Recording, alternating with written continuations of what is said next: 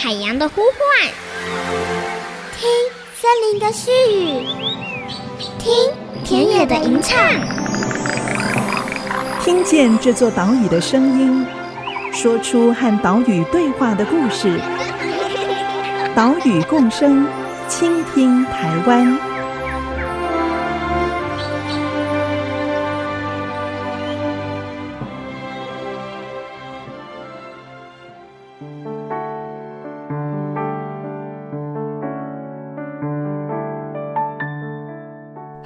大家好，欢迎收听岛屿共生，倾听台湾，我是袁长杰。我们的节目是在 IC 之音主客广播 FM 九七点五，每个礼拜三上午七点半首播。我们也把节目音档上传到官网，还有 Google Podcast、Apple Podcast 以及 Spotify，让你随时随地都可以收听。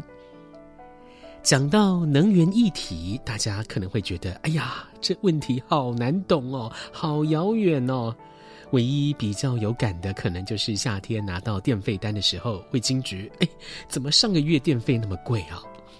虽然说我们每天都会用电，但是大多数人跟能源议题的关系都是比较疏离的。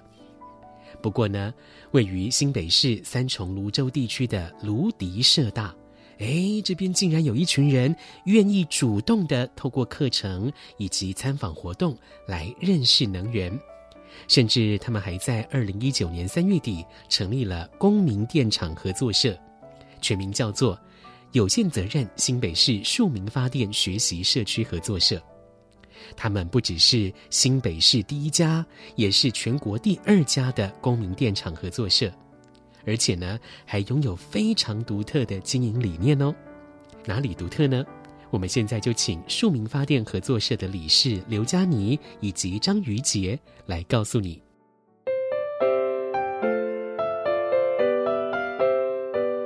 我们现在为大家以网络的方式专访新北市庶民发电学习社区合作社的理事刘佳妮，佳妮好，Hello，大家好，还有理事张瑜杰，瑜杰好。嗨，大家好，谢谢二位来到我们的节目哦。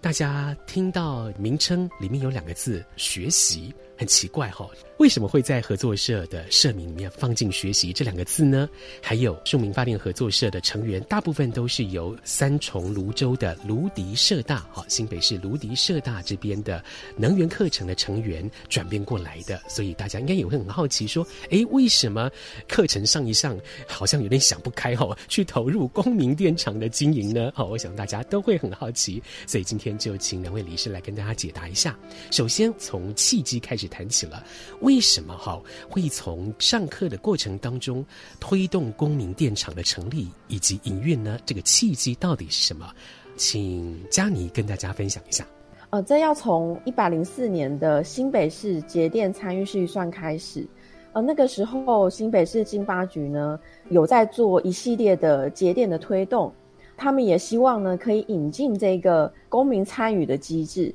所以在那个时候，卢迪社大作为推动团队，其实我们是很想知道，像这样子让民众也可以一起参与政府规划预算的一个过程。我们想知道这样子的一个公民参与机制呢，是如何可以落地在社区发生。嗯，但我们在做的这个过程中呢，我觉得跟能源是一个美丽的意外，就是我们原本也以为能源节电嘛，能源的一部分好像是一个特别遥远的议题。所以我们一开始也蛮担心的，可是到后来呢，陆陆续续的完成了十个真的来自民众于的生活，非常的有创意的提案，从新住民、小学生、中学生、大学生、家庭主妇、摊商等等，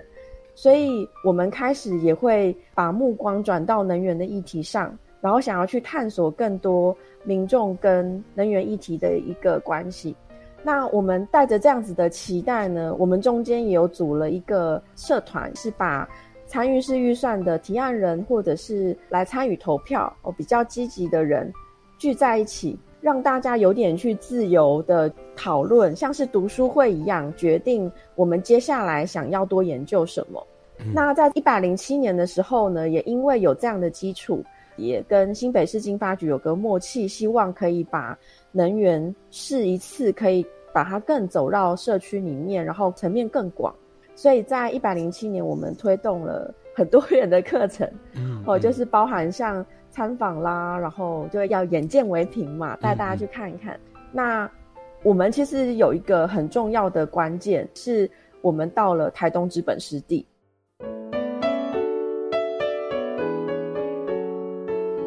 从二零一四年的新北市节电参与式预算开始，后来组成了社团，到二零一七年开始社大的能源课程，再到二零一九年成立公民电厂，可以说经过了大概五年的酝酿。这一群参与者有家庭主妇，有布行的老板，有清洁工等等，跟大家一样啊，都是能源领域的素人。只是呢，愿意在工作之余投入能源议题的学习。他们也参访了各种发电系统跟场所，像是木栅福德坑能源之丘、核一和二厂、达鲁马克部落公民电厂等等。当中啊，最让他们有感的，就是二零一九年一月份到台东知本湿地的参访了。我们来听平时担任总务工作的张瑜杰理事来谈那一次的参访。台东的资本湿地应该是这样说：据说以前台湾要盖迪士尼乐园，然后这是我很小很小的时候的事情，是到了那边才知道原来真的有这件事情，然后也有这个预定地在那里。后来是因为对方的资金不足，所以没办法盖成。然后他就现在就荒废在那边，形成一个靠海的一个湿地，当地民众会去那边放牛啊，上面也长得蛮多奇怪的那个植物，像药草之类的。但是这块地方后来就是有太阳能光电板的厂商，就是要进驻到里面，说是去盖一个大的电厂，做更好的发电利用，然后等于这片湿地就要不见。可是自从那一次之后，我就在想。难道我我们就是一定得要把一个这么漂亮的一个荒地，然后它现在变成一个动植物一个很好的生长的地方，然后我们就去破坏掉它，只为了我们的用电量？那为什么不能去盖在屋顶上？明明这么多屋顶可以使用，可是大家却不去做这件事情。所以就是后来也听到他们说成立电厂，就想说嗯好，试着参加看看，想要了解他们可以走到哪的程度。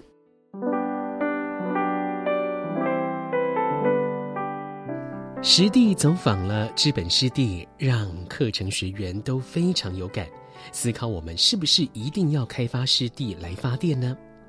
如果说要兼顾经济跟环境，那么是不是更应该在都会区的屋顶来架设太阳能板呢？就是秉持着这份信念，新北市庶民发电学习社区合作社在二零一九年三月成立了。但让人很好奇的是，为什么社名当中会特地加进“学习”这两个字呢？是不是有特殊的意涵呢？因为当初我们在取名字的时候，还被社员骂，因为没有一个社员可以把名字念完整。但我们非常的坚持，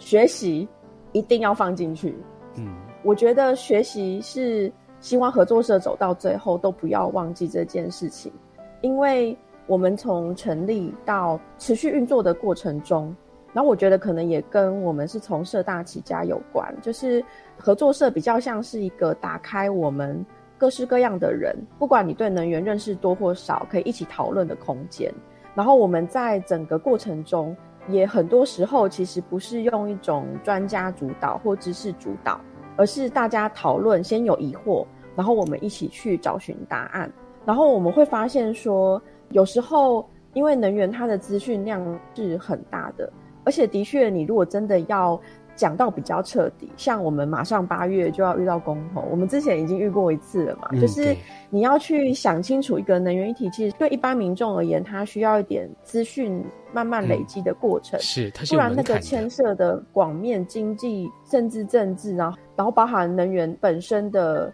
资讯量，其实就很大。那对一般民众而言，其实是很容易吓退大家。但如果我们可以用学习作为精神，我们愿意勇敢的讲我们自己不知道，我们就是从零开始。那当我们都从零开始把它喊出来的时候，我们其实反而有机会结合很多跟我们一样的人，带着这个探究的心情往前走，这样反而会走得远。不然，我们很有可能也是只是立场相同，或意识形态相同，或者是没有办法引发更多人的好奇心。所以，我觉得这个是跟我们一路走来的过程有关。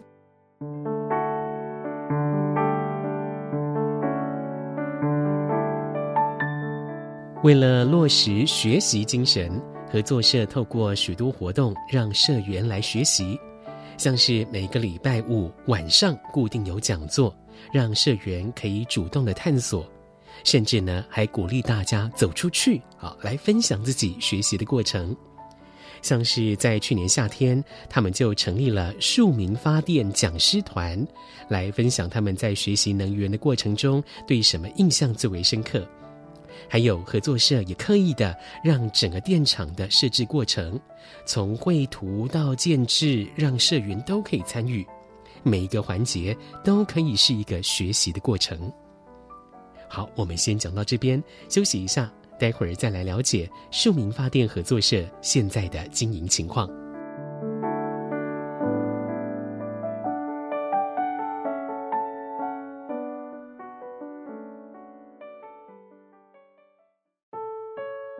我们希望透过这个过程，也让我们都市人自己有感。今天电厂如果是盖在你家楼顶，你会去关心，你会去看，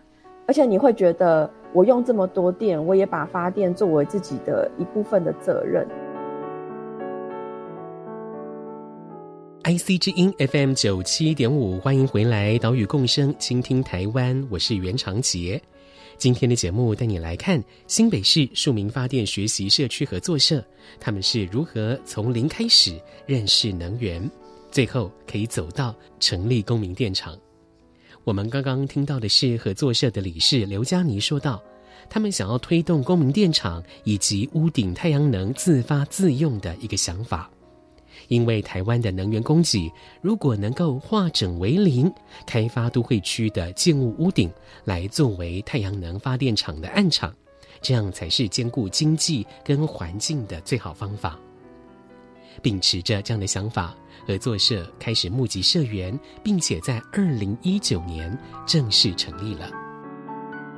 嗯，目前合作社有大概八十位社员，然后组成的情况其实。已经不只是我们三鲁的民众，因为我们去年在做巡回新北巡回讲座的过程当中，也有外地的民众开始认识跟加入我们，所以现在合作社组成的成员其实算是非常丰富的。嗯，然后我们现在有三个案场，这三个案场其实对于现有的合能源合作社来说不是算很多，但是我觉得有意思的是，我们每个案场都会希望有歧义性。然后我们也很希望我们跟屋主是有关系的，就我们也会确认我们的理念相同。例如说，呃，我们也会让对方知道，我们会希望暗场是一个能源教育的基地。我们可能会办一些活动，然后带一些人来认识。那屋主也要认同我们这样子的理念。他今天如果只是想来投资的话，那他可能光听到前面这样，他就觉得，呃，不，我找能源厂商比较方便。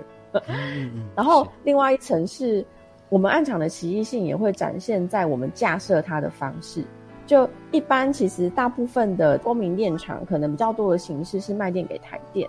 但其实我们合作社也有一个比较长远的目标，我们非常想推动就是民宅的自发自用，因为自发自用其实是可以跟民众的生活最为贴近结合的。所以我们在第一个林口的暗场，其实就有分成趸售。然后很压给哦，又去弄了一个自发自用。那我们后来才发现，其实呃一点点发电量的自发自用，它要跑的一个程序，跟你非常广大，例如说两百公顷的那种电厂要跑的程序是一样的。像例如说宜兰案场呢，我们也弄了一个，其实是比较花钱的一个尝试，就是太阳能其实有一种就是逆变器，就大部分的这个能源厂商为了节省成本。你一台逆变器可以管越多片的太阳能越好，但我们就去找遍了全台湾，我们找出了微型逆变器。我们想让每一个太阳能板配一个逆变器。那这个意思是说，我们希望未来社员他是可以透过每一片每一片的管控，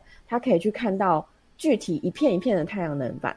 甚至他我们可以让社员成为，哎，你就是负责这片的管理者。就是我们是想要去设计各种可以让大家更亲近、更了解的尝试。嗯，嗯，所以像第三暗场也很不一样。第三暗场是跟新北市经发局合作的一个公有屋顶。那我觉得其实最大的好处是，因为现在很多公有屋顶它可能也会结合学校。那我们当初也是觉得这一点很有发展性，所以这个屋顶最后其实也是坐落在社大的教学楼的楼顶，然后是跟鹭江国小合作。嗯，所以公有屋顶，如果你操作的好，然后又有好的条件，让比较小的公民电厂可以投入的话，其实我觉得它是很可以作为一个结合多方的社区教育更深耕的一个平台的模式。嗯嗯。林口、宜兰、泸州、鹭江国小这三个案场，分别是在去年四月、六月跟今年二月份正式挂牌，总装置为五十四点八四千瓦。虽然案场数不多，但是庶民发电合作社也不是为了要追求快速的扩张，而是希望每个案场都有实验跟学习的可能性。当中宜兰这个案场啊，非常有趣。因为印象中宜兰很常下雨啊，应该没那么适合发展太阳光电吧？好，所以我们也问，宜兰暗场的发电量真的是像我们想象中那么少吗？的确，就一般印象来看，会觉得合作社这个选择非常的不智。那当初我们其实也是因为觉得屋主认同，那我们也才去做尝试。但尝试之后呢，有了一个很惊人的发现。因为我们第一个暗场在林口，其实我们去看每个月的发电量，其实宜兰的发电比林口还要好啊，很有趣。你说真的，平均下来每单位发电量还比林口好？是，就目前看起来，就是我们在冬季的时候，宜兰会比林口稍微弱一点啊，但是夏天宜兰的太阳可真不是盖的，就是呃每个月的发电量在七八九。特别是这三个月份，甚至会多出领口大概多出个四五百，就是其实差异是是蛮大的。嗯，就是我们从每个月的这个发电量的表上面去看的话，原来宜兰也可以发展太阳光电，虽然整体的发电量没有像是南部县市那么好，但是也不输新北了。这可以说打破了我们的刻板印象。目前，庶民发电合作社也是希望继续邀请对能源议题有兴趣的素人朋友加入，但是会希望在加入之前，能够最少参与两堂讲座或活动，先对合作社有基本认识理解，知道合作社的经营理念，确认彼此的动机跟理念是相符的，再谈后续的入社。我们问张于杰以及刘佳妮理事，成立公民电厂还有后续的营运过程中，是不是有遇到一些挑战、困难，或者是觉得政策上窒碍难行，有需要改善的地方呢？就是我家是住在三重，然后是那种旧式的透天厝，大概是民国四十几年的时候建的，然后以前是只能建两层，可是几乎大家都有加盖，都加盖一两。所以那个时候，我们家也是有请合作社去看，说可不可以去盖。然后后来发现啊，超过违建的那个高度，就变成我们想要盖来自己自发自用，可是我们却没有办法去做这件事情。然后你也不能去申诉，因为如果你申诉的话，可能就被拆违建了。对，这一点其实就是会变得很两难呐、啊。对，刚刚于姐讲的违建是一种。而且它其实很有意思，是中央法规已经松绑，但也蛮看地方政府的做法。那刚好新北市在违建的这个评估上是比较保守，然后我们的立场是觉得，其实违建它已经有点像是一个历史的共业吧。嗯，那在大部分台湾都是有这样的既存事实的情况的时候呢，我们也不是想要罔顾大家民众的安全，然后一定要去。很勉强的推广绿能，我觉得不是这样的，而是政府如果从一个角度思考，我们只是太从原本的规则去看待的话，也有可能去挡掉很多民众认识能源的机会。所以那个时候，我们其实是提倡，而且想要讨论的是，违建只有一种吗？比较没有危险疑虑的违建，例如说，它可能真的只是搭一个浴棚，是不是可以更有条件的去松绑？所以我们并不是说违建一定全部都要同意，呃，那我觉得这个也太过偏激。然后另外的就是说，以合作社在台湾其实是一个很奇怪的位置，就是它也不像公司，它也不像协会，它比较像是一种不太被认识的一种团体形式。虽然利益良好，就它听起来是一个更能够促进合作、应该要被鼓励的一种形式，可是其实，在各种标案里面，合作社是不太被认识，或者是当我们想要去跟银行融资的时候，那还有第二点是说，政府现在是有针对合作社或是公民电厂有一些小的补助奖励，但对于如何培力更多的小的。社区的团体也成立合作社或公民电厂，我觉得没有一种比较社区的力量去结合、去进场或者是去辅导，比较停留在一个钱跟资源的补助。但其实我们从国外的例子也可以看见，就是人员转型最后你如果没有民众这端的一个意识去参与，其实你那个转型是很难完成的。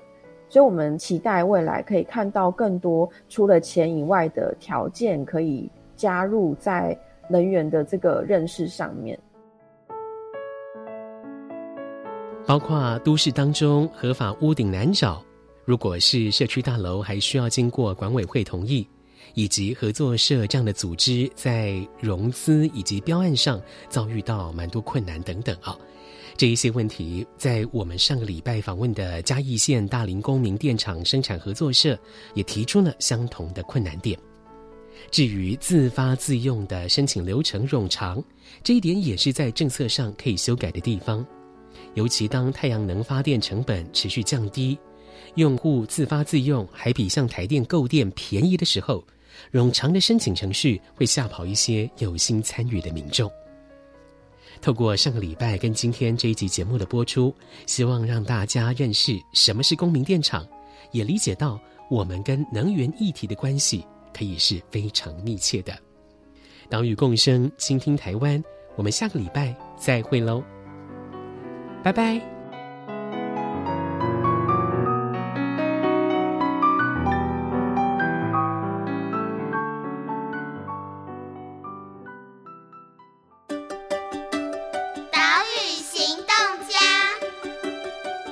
是庶民发电合作社的理事刘佳妮。其实能源跟环境的议题离我们不远，鼓励大家多参与活动，也可以透过像公投这样子的议题，让自己保持关心。未来庶民发电合作社也会推出一系列带你从零开始认识什么是公投，还有如何我们从生活中就可以开始关心能源。像我们合作社是一群从零开始市民工商的人，也可以走到盖公民电厂。我们可以，每个人都可以。